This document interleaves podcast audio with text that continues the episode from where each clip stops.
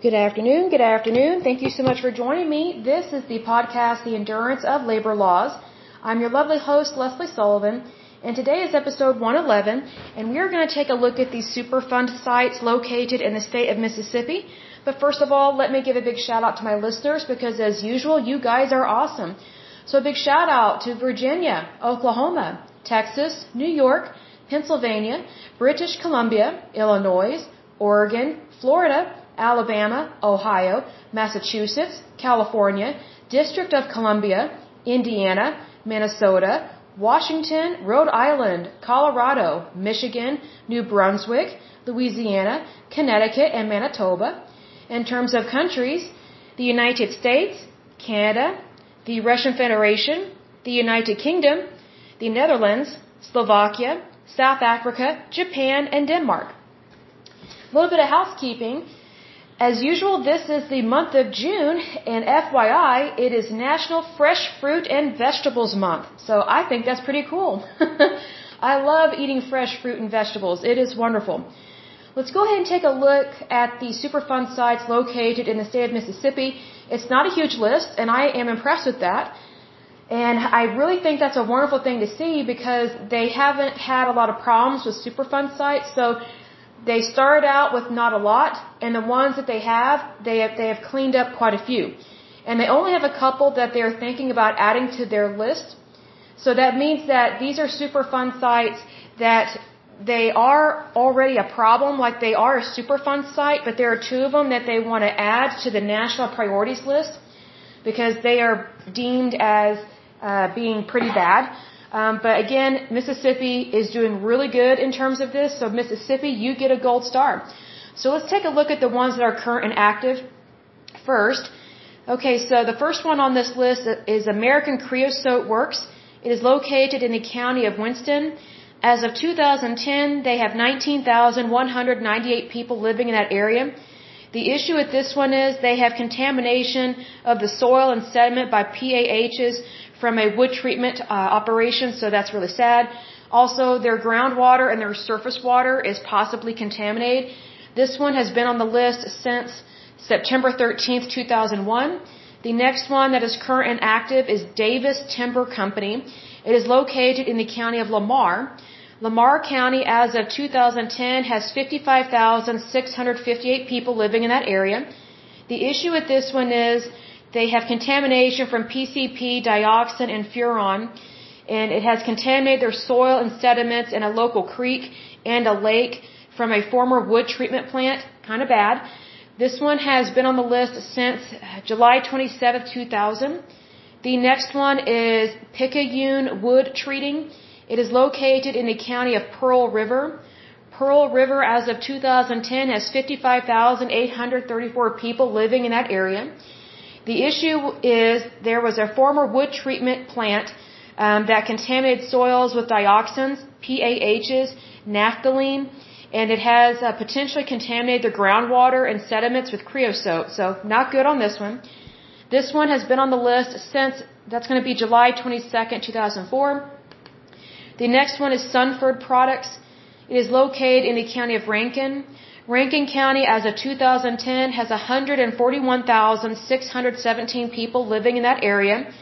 The issue with this one is their soil, surface water, and groundwater are contaminated by PCP, dioxins, pesticides, and metals from a chemical production plant. And this one has been on the list since March 7, 2007. Now we're going to take a look at the ones that are being proposed to being added to the list. So this means that they are already a problem. They are already a Superfund site, but they are thinking, thinking about putting them on the national priorities list. The first one is Chemfax Inc. It is located in the county of Harrison. Harrison County, as of 2010, has 187,105 people living in that area.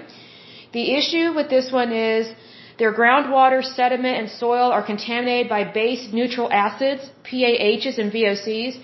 Um, this one, it was proposed to be added to the list on June 23rd, 1993. Uh, so it's going way far back in terms of they've already identified it as a Superfund site. So I'm surprised that they know it's a problem, but they're not listing it actually on the national priorities list. So here's my thing with the ones that are being proposed being added. A lot of these are proposed uh, to being added to the list like 10, 20, 30, 40 years ago. So they're being kind of semi put on the list, but not on the list.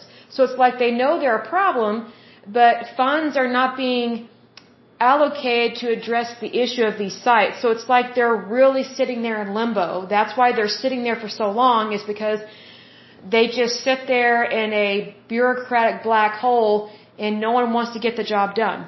So that's why that's an issue for me. The next one is Potter Company. It is located in the county of Copiah.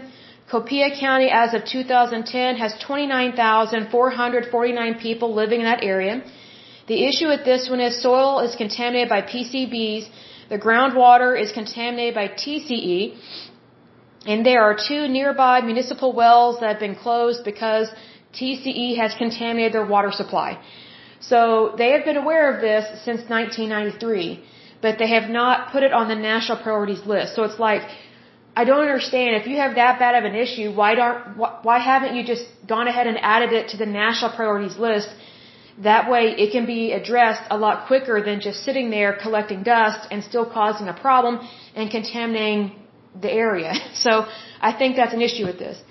But that's also how that's also how bureaucratic agencies are, especially federal agencies. They drag their feet and typically they don't get stuff done until they absolutely have to do it, which is really sad. Because again, it's what I've said in times past. What's the point of setting a standard if you're not going to meet that standard? I just think it's ridiculous. I mean, that's like having an HR policy within your company saying, hey, we will not tolerate sexual harassment or endangerment, but yet when it takes place, oh, we're not going to do anything about it.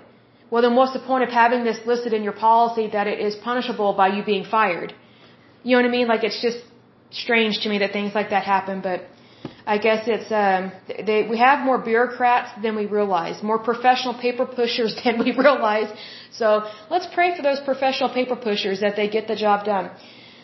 So the next ones that we're going to go over are the ones that have been deleted, meaning they have been cleaned up and good to go and they are no longer an issue. They are no longer contaminating the environment and they are no longer on the national priorities list. The first one is Flowood site.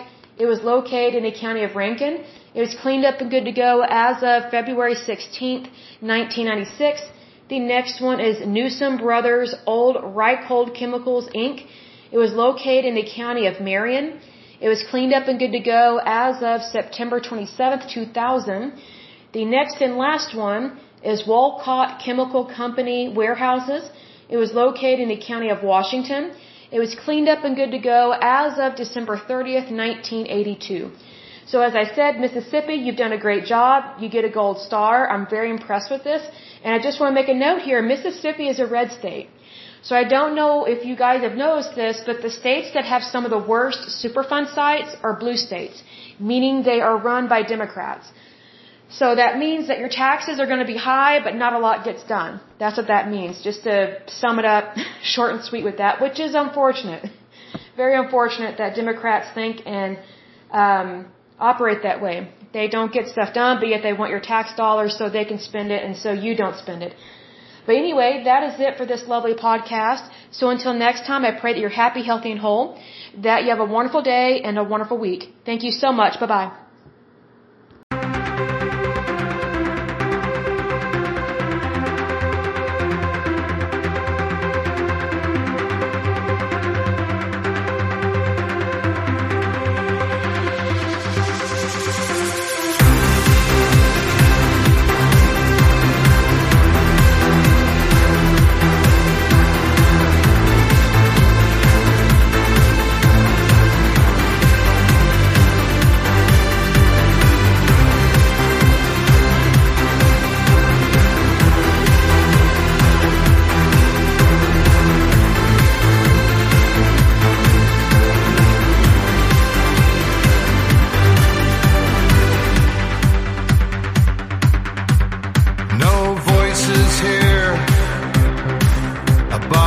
small and fragile sphere. Hang on every word, yet no one hears us speak. So it's only left to ask. Is change too great a task? From the smallest depths, waves transform the earth.